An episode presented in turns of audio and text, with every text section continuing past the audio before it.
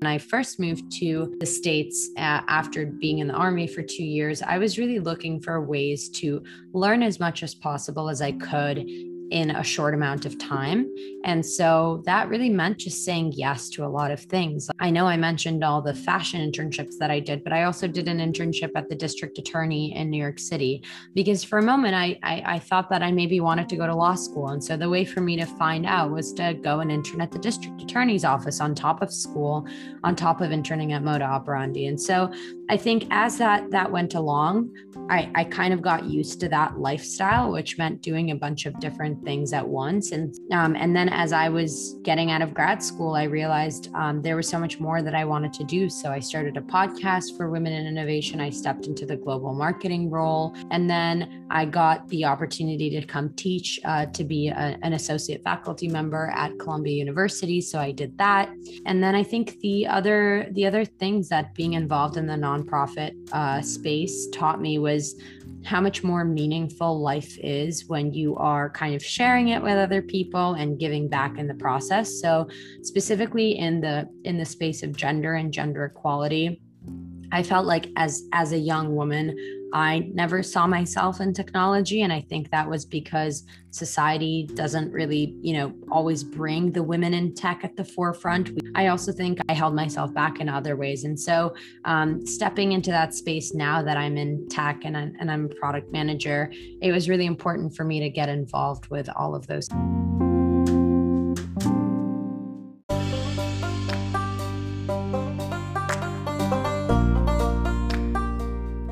Welcome to the very first episode of season 2 for 6 to 8, a podcast about people's passions, side hustles, and interests outside their 9 to 5 work lives and the stories in between. I am your host Hong Ling. On today's show, hear about Zoya, a product manager at Citibank during her 9 to 5, shares about her multi hyphenated pursuits ranging from podcasting for women in innovation, teaching at Columbia University, to starting her own nonprofit foundation during her 6 to 8.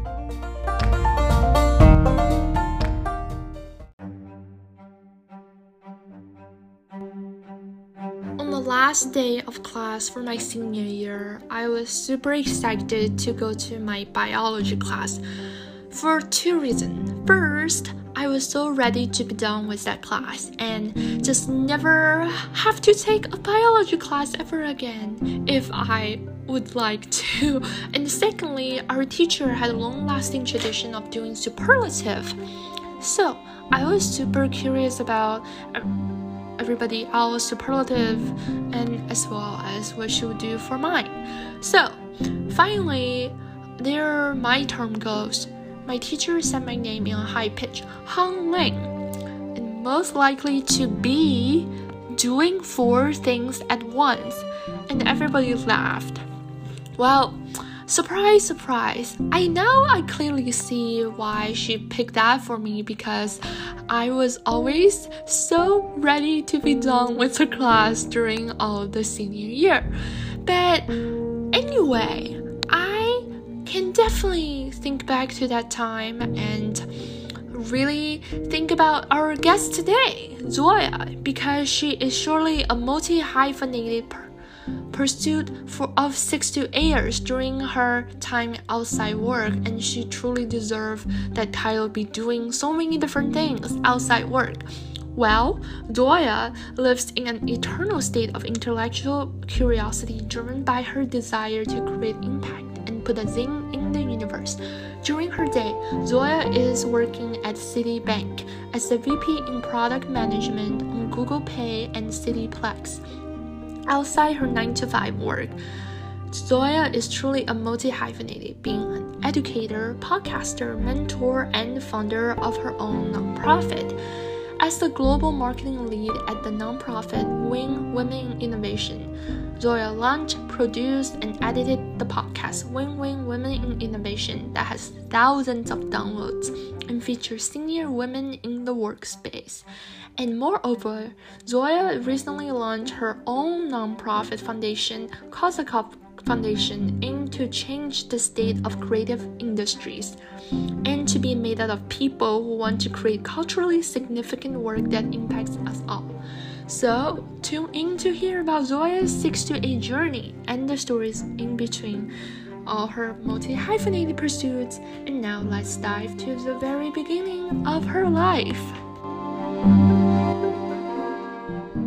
I had quite a unique childhood. Um, I would consider myself a third culture kid. Uh, if you have had guests or listeners that um, have gone to international schools, it's basically kids who don't entirely know where home is. And that's for me because my parents were Russian immigrants. I was born in Israel. I'm first generation Israeli. And then between ages one to eight, I lived in Moscow. Um, I speak Russian at home. And then when I was eight, my mom and my brother and I actually moved back to Israel. Israel. And when we moved back to Israel, um, I went to an American international school, which is how I speak English. And um, although I am natively Israeli, culturally, I was raised Russian. I went to the American school, so I spoke English all day. And so, kind of, my background was very international we did a lot of traveling. My dad was an actor and a director, which I'm sure we'll get to in a little bit. But um, so he traveled all around the world and took me and my brother and my mom with him. So I really, I really grew up uh, as an international person and an international citizen. Um, when I was in high school in the ninth grade, I actually had an amazing opportunity to go to live in Montreal, Canada for four or five months for um, an, an exchange semester. So that was something that I asked my mom if I could do. And, you know, I literally just packed my life in a suitcase and moved halfway across the world to Canada. Um, and so that was, you know, that was the majority of, of my childhood. And then, um, like most Israelis, I enlisted in the Israeli army at age 18. I was chief of staff in special operations in the Israeli intelligence, and then moved out to the States when I was going on 21 uh, to do my undergrad uh, at Parsons School of Design and my master's at Columbia, and spent the last few years working working here. So i can i can dive more into any of those things but definitely a, a really well traveled um, amazing childhood that i that i owe all to my family and and my mom especially. Wow. That's so quite amazing. And even just for you growing up under um, having the russian culture and growing up in israel and mm-hmm. going to american school and your dad being this amazing art artist and actor. So were you drawn to would you say like more arts growing up or how what were you drawn to? It's really funny that you ask that because um, my day job today, I work in financial services. But when I was uh, growing up, I actually loved all things theater. I went to musical theater camp since I was like between ages 10 and 16. Uh, every year, my mom would send me up to New York, uh, upstate New York, Long Lake Camp for the Arts. I would go for two sessions at a time for six weeks. Um, I did high school plays, middle school plays, and, and so I was very artistic. I also played the trumpet, I played the ukulele, I was in the band. So I was really the definition of like, your arts kid, I guess. Um, but I, weirdly enough, I never saw it as a career path for myself because I think having a dad who was, you know, professional about his craft and his craft meant the entire world to him i felt like if i was going to do it i was only going to do it if if that's really what got me excited waking up in the morning and I didn't feel that way. You know, to me, it was just an amazing outlet. Like, you know, to this day, I don't play the trumpet anymore, but I do play the ukulele. And it's just something I love doing sometimes on the weekends, just like to play songs that I love or to, if I'm hanging out with my friends, like to me, it's, it's not about being talented or, you know, killing it at something. It's more about just that outlet. So um, it's really interesting that you asked that. I think um, the arts have always been a really big part of of who I am, but not in a way that translated into my career. But when I was finishing up the army, I was really between um, going to school for political science and journalism. That's what I initially wanted to do. And then um, I went to visit one of my friends, Claudia, who lived in Milan, Italy, who was studying at Marangoni, which is like a, a fashion school in Italy. And I think that's when I realized that you can combine your passions with your career because her major was fashion business. So I, I was like, wow, I didn't know you could actually have a career in fashion unless you were a designer. So that was that was incredible for me and was one of the reasons I went to Parsons School of Design and studied strategic design and business management. Wow, yeah, that is so interesting. And I relate to that a lot. And even recently, really been thinking about how the passions and whether you really can incorporate as a part of your nine to five and mm-hmm. well maybe pursuing it six to eight for also other times and i'm so curious to hear about as you share so your friend kind of inspired you and along that time you started thinking going to Parsons School of Design and could you share a little bit about how was that like and how it leads you to um, pursue a master? And I know it was more fashion, but how did it all start back to back to banking now?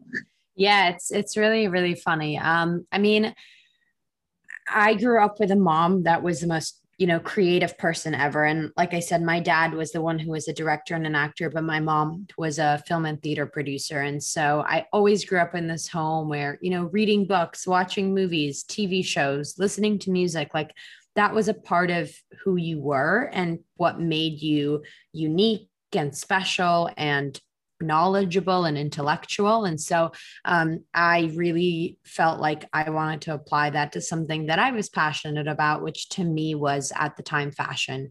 Um, to me, clothes and luxury goods weren't just materialistic things, they were a way to express yourself and uh, you know and a really unique one because like if you think about a piece of art that's on your wall or a photograph um, it just stays there. Whereas with fashion you can really express who you are and um, visually represent who you want to be. And i found that really exciting. And so I wanted to work in fashion and and really what I wanted to do in fashion was to innovate, you know, the the retail game. And and and I was really excited about the fact that fashion companies were able to sell things for much higher price than their actual inherent value. And so I realized that that was because people emotionally connected to them. And so for me, I said, how can I really innovate that and scale that? Um, and when I got to Parsons, my degree was in strategic design and business management. So it actually wasn't fashion specific. It was all about like innovation and design management. But I minored in fashion um, communications. And so that's how I was able to get my foot in the door. I actually got my very first fashion internship at New York Fashion Week by LinkedIn messaging a lot of different people. And so, for your listeners out there that maybe feel defeated as far as like, how can I get my foot in the door if I don't have the experience? I think, you know, I literally LinkedIn messaged probably a hundred people and one responded. And, and that's how I got my internship at the New York Fashion Week, um, my first year at Parsons. And then off of that, I worked really hard and somebody there who became one of my best friends actually was like, you know, Lanvin, the luxury fashion company is looking for an intern. Would you be interested? After Lanvin, I managed to get Givenchy and then Chanel and then Moda Operandi. And so that's kind of how my career had a snowball effect. But as I was working in fashion, what I actually realized is a lot of the traditional fashion jobs, like fashion merchandising and buying and wholesale, um, they were really focused on running the operations of fashion, which is incredibly important. But that's not what I wanted to do. So I didn't feel like there was a place for me to innovate in fashion. And so I decided to switch over to digital marketing because I felt like that's where the innovation was happening. And so um, I spent about a year and a half at a digital um, advertising agency called Mobkoi, which is primarily based in Europe, but has an incredible presence in the United States. Um, there, I got to work with a variety of brands. And um, then uh, that got me to my master's because as I was working at Mobkoi and doing digital advertising for those large, um, really prominent Fortune 500 companies, I realized that what I really wanted to do was um, to re- either be in brand management or product management. And so um, I got into my master's uh, at Columbia. I spent the year there. A lot of it was done over Zoom because it fell during the times of the pandemic. I was really looking forward to, and I had some offers from innovation consultancies, which is what I wanted to do.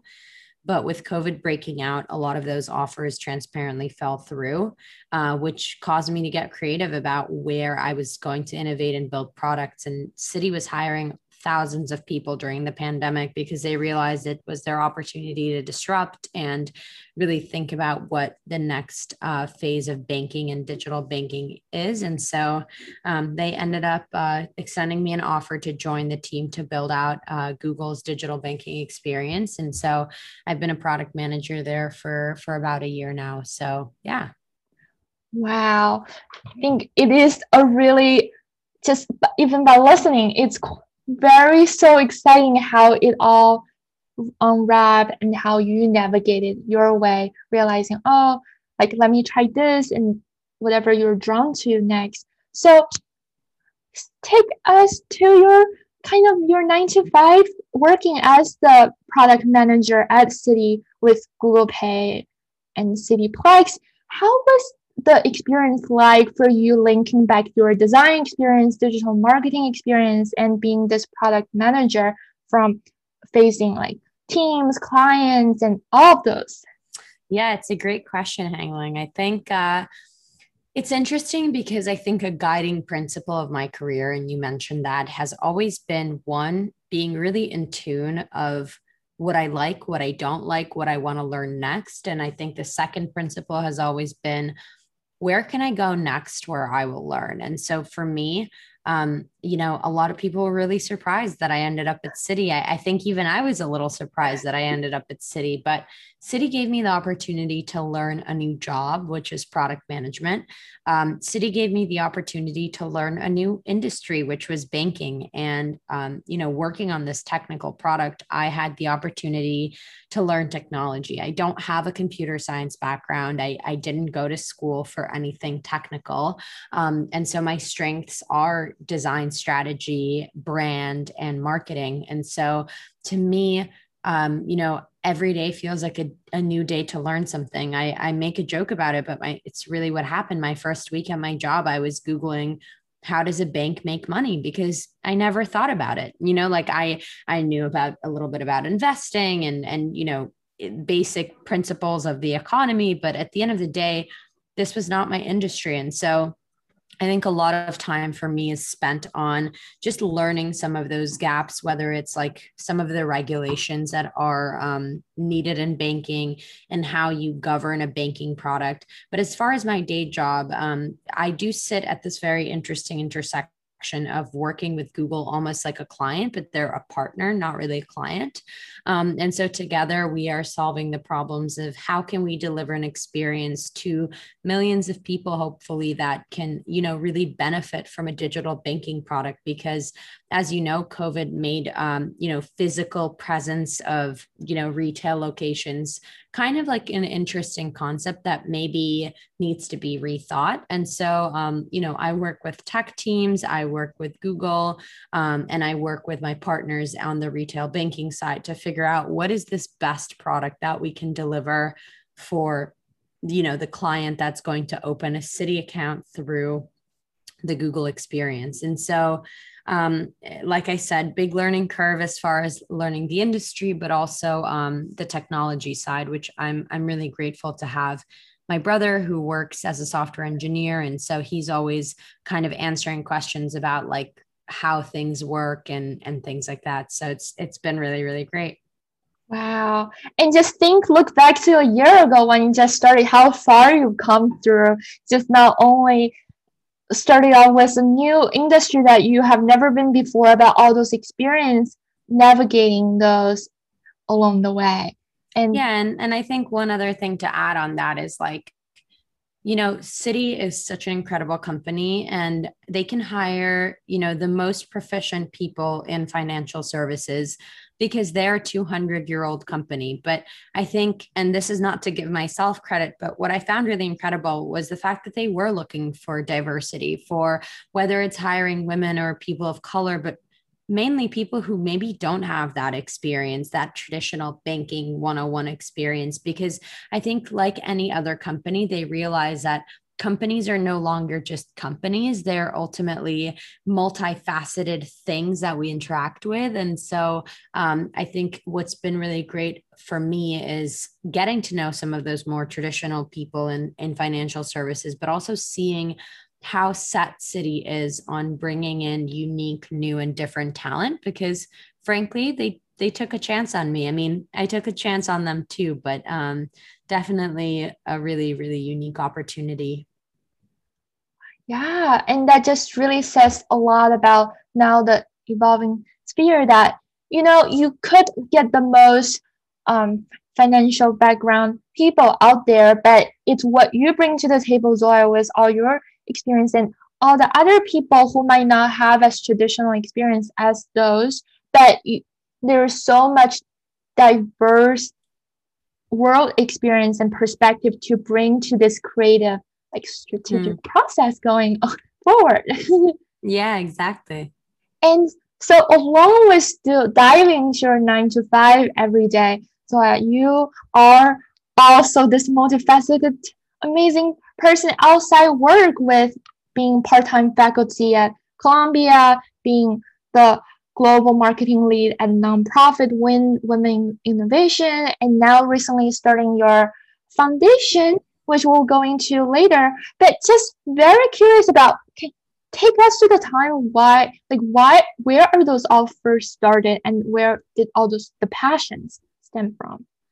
Yeah, you know, I uh, even growing up in in elementary middle and high school i was mm-hmm. always mm-hmm. really involved in in the communities and the opportunities that you know my educational environment offered me so I was in student council since uh, between ages eight and 18 years old. I was president in middle school and I was like representative and VP and like every role you could have possibly done in student council, I did because it was something I was really passionate about. Um, I was a chair in Model United Nations. And so I feel like, you know, it's, it's me being involved in a bunch of different things is not entirely new to me.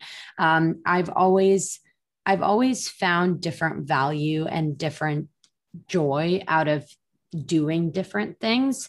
Um, and i feel like uh, again that that that's looked very different in different areas of my life. Like i remember in um, in high school my senior year i told you i was like the theater kid growing up. Um, my high school teacher who became a volleyball coach was like zoya you should join varsity volleyball. And you know i i don't think i fit the stereotype of like a volleyball athlete, but I practiced every day and I made the team. I mean, I benched every day, but at the end of the day, like the value that it brought me was a way to challenge myself in a way that I didn't even know I was capable of, um, and also to learn something new and and experience something new. So I think as far as how that's translated it into all of some of the things that you mentioned, I mean, I'm involved in a, in a bunch of different things, and I think when I first moved to um, the states uh, after being in the army for two years, I was really looking for ways to learn as much as possible as I could in a short amount of time. And so that really meant just saying yes to a lot of things. Like, you know, I know I mentioned all the fashion internships that I did, but I also did an internship at the district attorney in New York City because for a moment I, I, I thought that I maybe wanted to go to law school. And so the way for me to find out was to go and intern at the district attorney's office on top of school, on top of interning at Moda Operandi. And so I think as that that went along, I, I kind of got used to that lifestyle, which meant doing a bunch of different things at once. And so, um, the way that I first got involved, I think, in the nonprofit space was when I was uh, doing my master's at Columbia, and I was really trying to get into the the world of innovation. As I mentioned, that was the reason I went and pursued my master's. And so I uh, saw a recruitment to be a fellow at Win Women in Innovation, which is a global nonprofit that I'm a part of, aiming to close the gender gap uh, for leadership in innovation roles. So innovation departments in Fortune 500 companies, innovation consultancies, and then the startup ecosystem. So so I joined that in addition to being, uh, you know, in grad school. And then a friend of mine had started this incredible blockchain um, startup. And so he asked me if I wanted to come on and lead strategy and marketing there. So I took that on. Um, and then as I was getting out of grad school, I realized um, there was so much more that I wanted to do. So I started a podcast for women in innovation. I stepped into the global marketing role. Um, and then I got the opportunity to come teach uh, to be a, an associate faculty member at Columbia University. So I did that.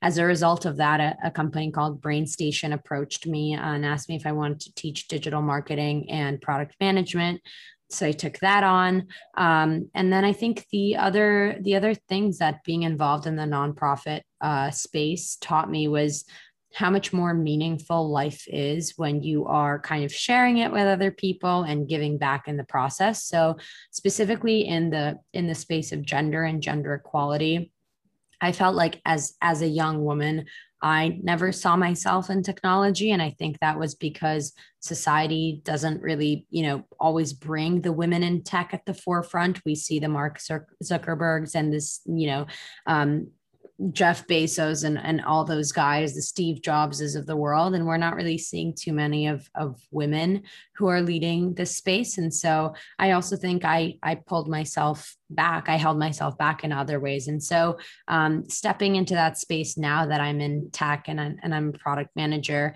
it was really important for me to get involved with all of those things. So you know that was obviously a mouthful but but um all of those things always had a different purpose for me and a mm-hmm. different reason to to do them and um i think i don't really see myself slowing down anytime soon yes i think well what truly all those things that you shared i what really hit my heart is how it bonds community and this um people support and uplift each other and sharing those knowledge and those stories. And especially shout out to your podcast. Everyone go check out win win win winning innovation podcast. Like Thanks. favorite in the world. And just very curious laura being for you starting that podcast and having conversation with women in innovation across many different industries and just truly get to help conversation with them. What are some things that you truly um like enjoy and or even going to that surprise now after doing it about that experience?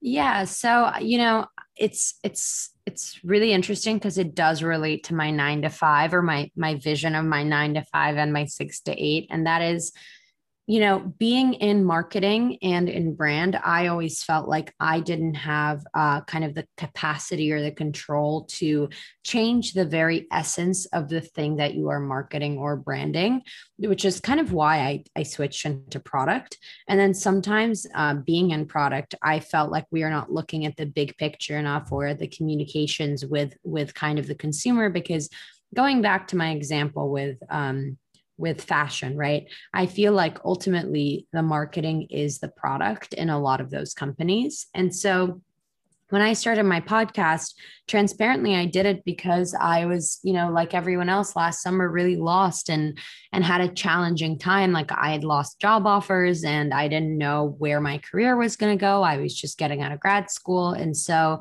um, I wanted to talk to the women that were changing the world, the women that did succeed, and and really try to figure out like what I could learn from them. And then actually, as I went along and seeing, you know, over 10,000 downloads in less than a year, seeing listeners from 30 plus countries, it actually taught me that the podcast could be the product that helped close the gender gap in innovation because it actually shared the voices of those women and raised and created a platform for them.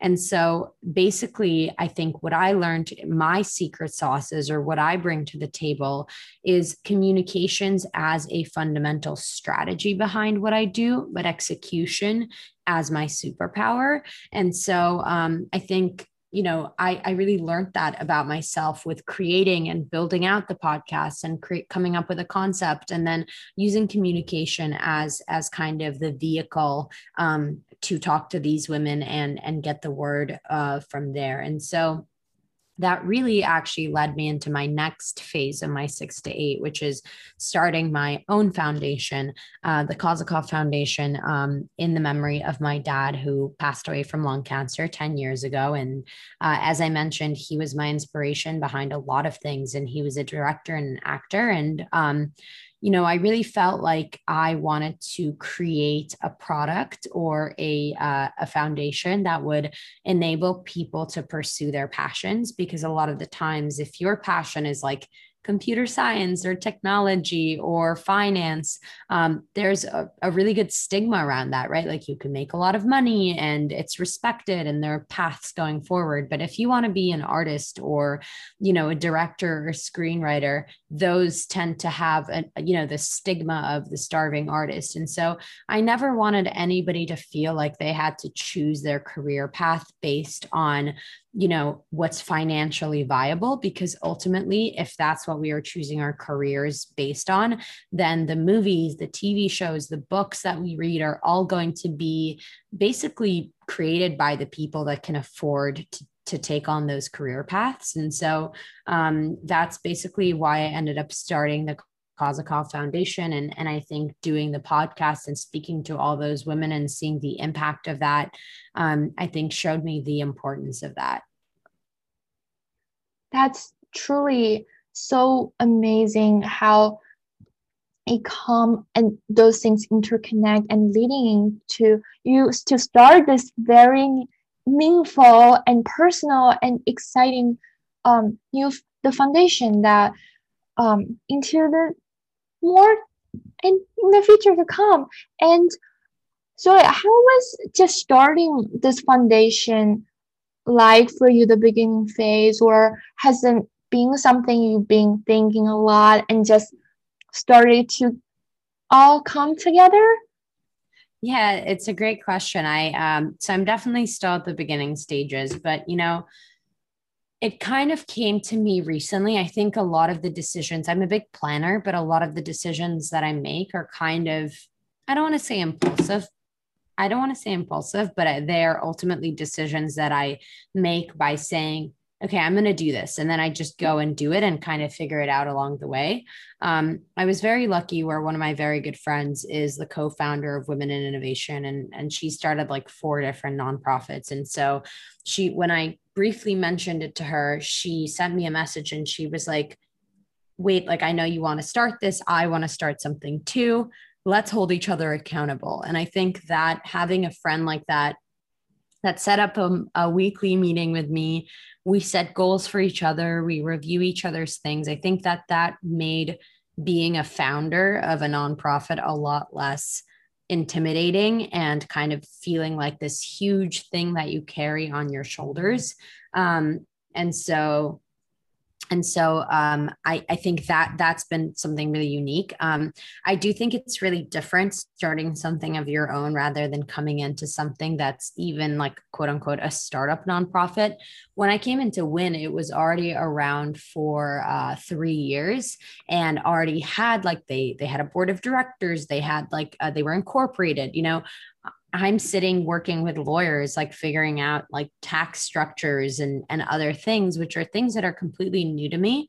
But I think going back to our earlier conversation, you know, it's something new that I get to learn. It's it's very fulfilling to me because not only is it my own, but I would otherwise not have the opportunity to learn some of these skills. So to me, it's really been incredible. It's still at the very early stages. We actually launched our first um, scholarship that's $5,000. So if any of your listeners are considering studying um, direct be, studying in an acting school or studying being a director, screenwriting, um, any of those kind of disciplines, uh, if you go to bold.org and type in Kozakov Foundation, you're able to apply to the um, scholarship. Uh, the application deadline is August 15th. So that's the very first scholarship we're launching but really Hong Ling, it's just the beginning. And so I'm excited to develop it more and be able to make more impact, whether that's financially or by creating communities of people who want to be um, in this industry. So more, more to come there. That is so exciting. Yes, definitely. Anyone listening, check it out and share to the whole world. and one thing just really piqued my curiosity as you were sharing um, the fellowship was this is such a meaningful and important cause where you know in the culture for creative industry it doesn't the stigma that attached with that is very different and it takes a lot of time and our efforts and the culture to perceive and active changes as you're doing this meaningful thing. But how did you approach this big problem with the fellowship foundation that when you're thinking bridging either through fellowship, scholarship, and the community of um, the fel- followers. Um, could you share a little bit about how you navigate through that planning stage? Yeah, you know, it's funny because, you know, I'm not an actor, I'm not a director, but I think if I learned something from my degree in strategic design and business management and from my work in the innovation industries is is really how to approach and solve very large complex problems. I think the first thing I need to understand and I would encourage anybody to understand is you aren't going to solve all aspects of this problem, right? Like I think there's multiple issues that are um, in, in that are involved with a lack of diversity uh, in kind of directing and acting and, and things like that. There are also stories that aren't being told. There's also a question about the quality of the stories that we're telling if we're only kind of hiring people that come from, you know, higher uh, eco-social backgrounds and more, more um, prevalent, I guess, uh, eco-social backgrounds. And so to me, I said, like, where can I, where can I make the most impact and where is there kind of a turning point of the problem, right? So, like, even take me, for example, right? Like, I had the opportunity to go to arts camp and do plays in my school and other things. Um, but ultimately, I think when it was time to apply to colleges, initially my instinct was to go study journalism and political science because that to me felt more stable and safe. And I remember my parents saying to me, you know, Zoya, like you can be whatever you want, you can study whatever you want, just work really hard and it, it'll be okay. But I realized that that's a privilege that I had. I had that privilege because my parents succeeded in the arts. So they didn't have that stigma around it. But I also realized that they were willing and able to afford sending me to a less traditional degree that wouldn't yield a $200,000 starting salary. And so I think for me, I said, how can I kind of scale the experience that I had, even though I didn't end up taking that path, how can I scale it to other people? So, handing out scholarships uh, to make the decision not a financially driven one, but a passion and a talent driven one, to me seemed like a very good first step. And then scaling that, right? Like right now, we only have the $5,000 scholarship, but I'd like to hand out $55,000 scholarships or 150,000 scholar $50,000 scholarships. Um, I think the next step for me is thinking about all the stuff that happens before and after. When you apply to different arts majors, oftentimes you have to submit a portfolio or an audition tape. And so figuring out like, is that a deterrent to somebody because they can't afford to film a audition video or they don't have the money for art supplies to submit an arts portfolio. So I think that's kind of the next step. Like, how can we increase the number of uh, you know diverse populations that are able to apply by helping them kind of like the pre-application phase?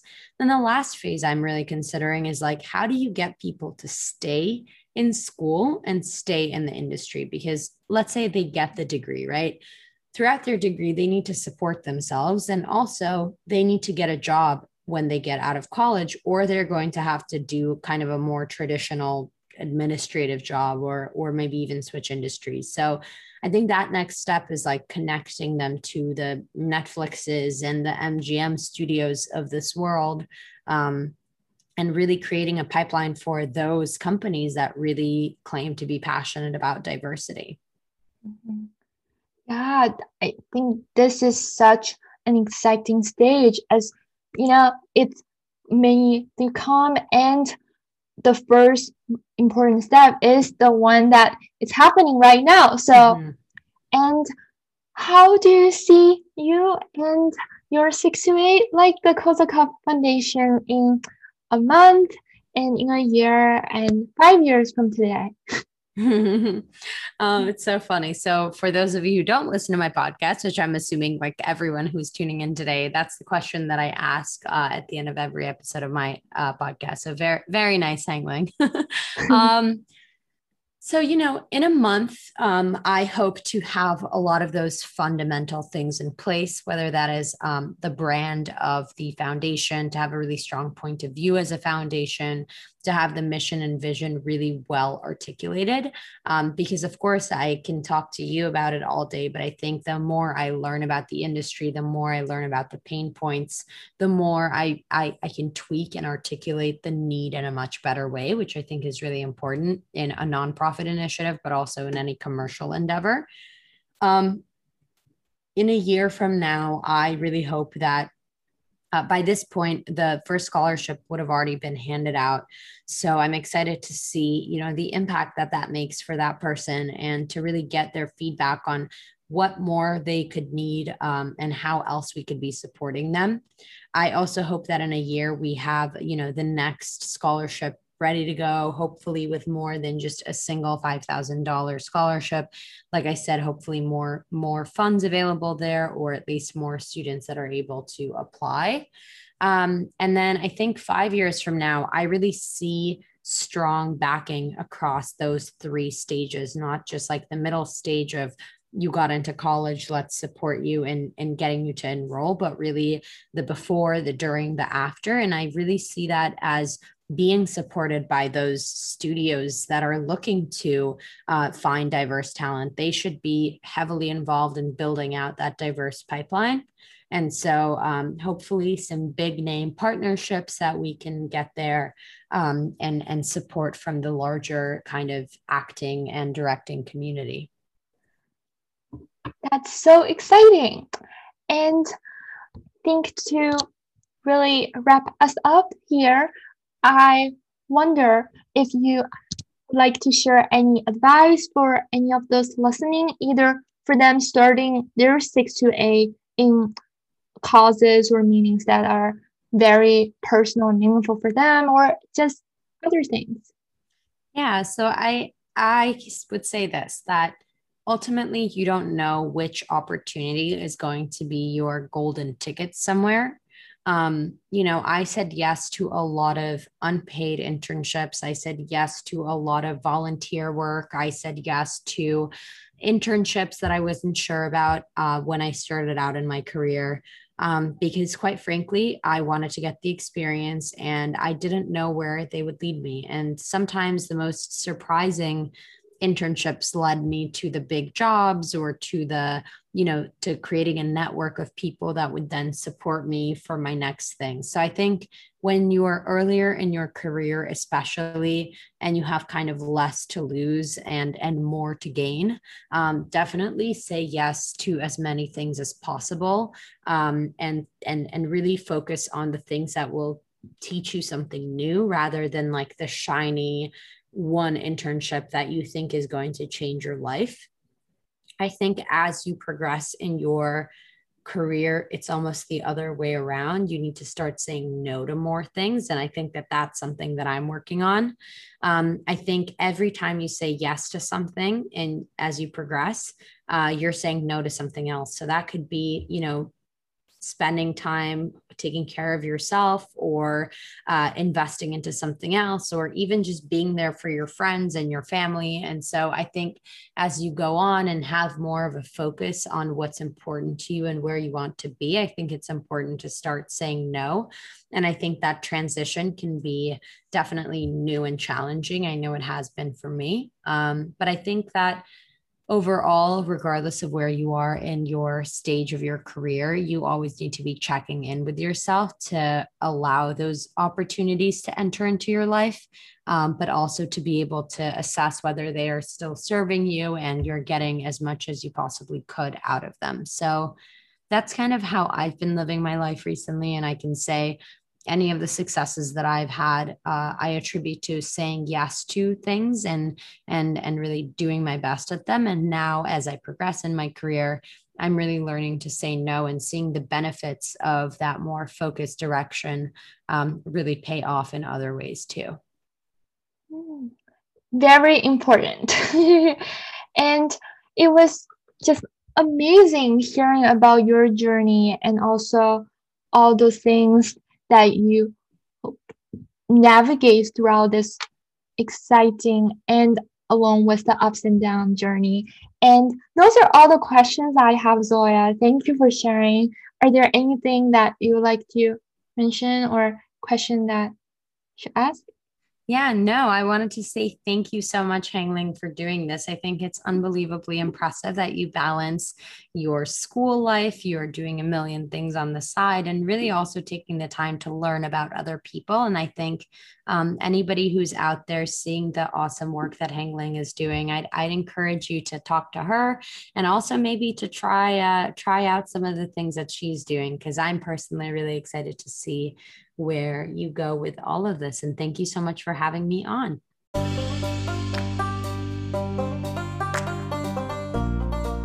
Thanks for listening to 6 to 8, a podcast brought to you by Hong Ling.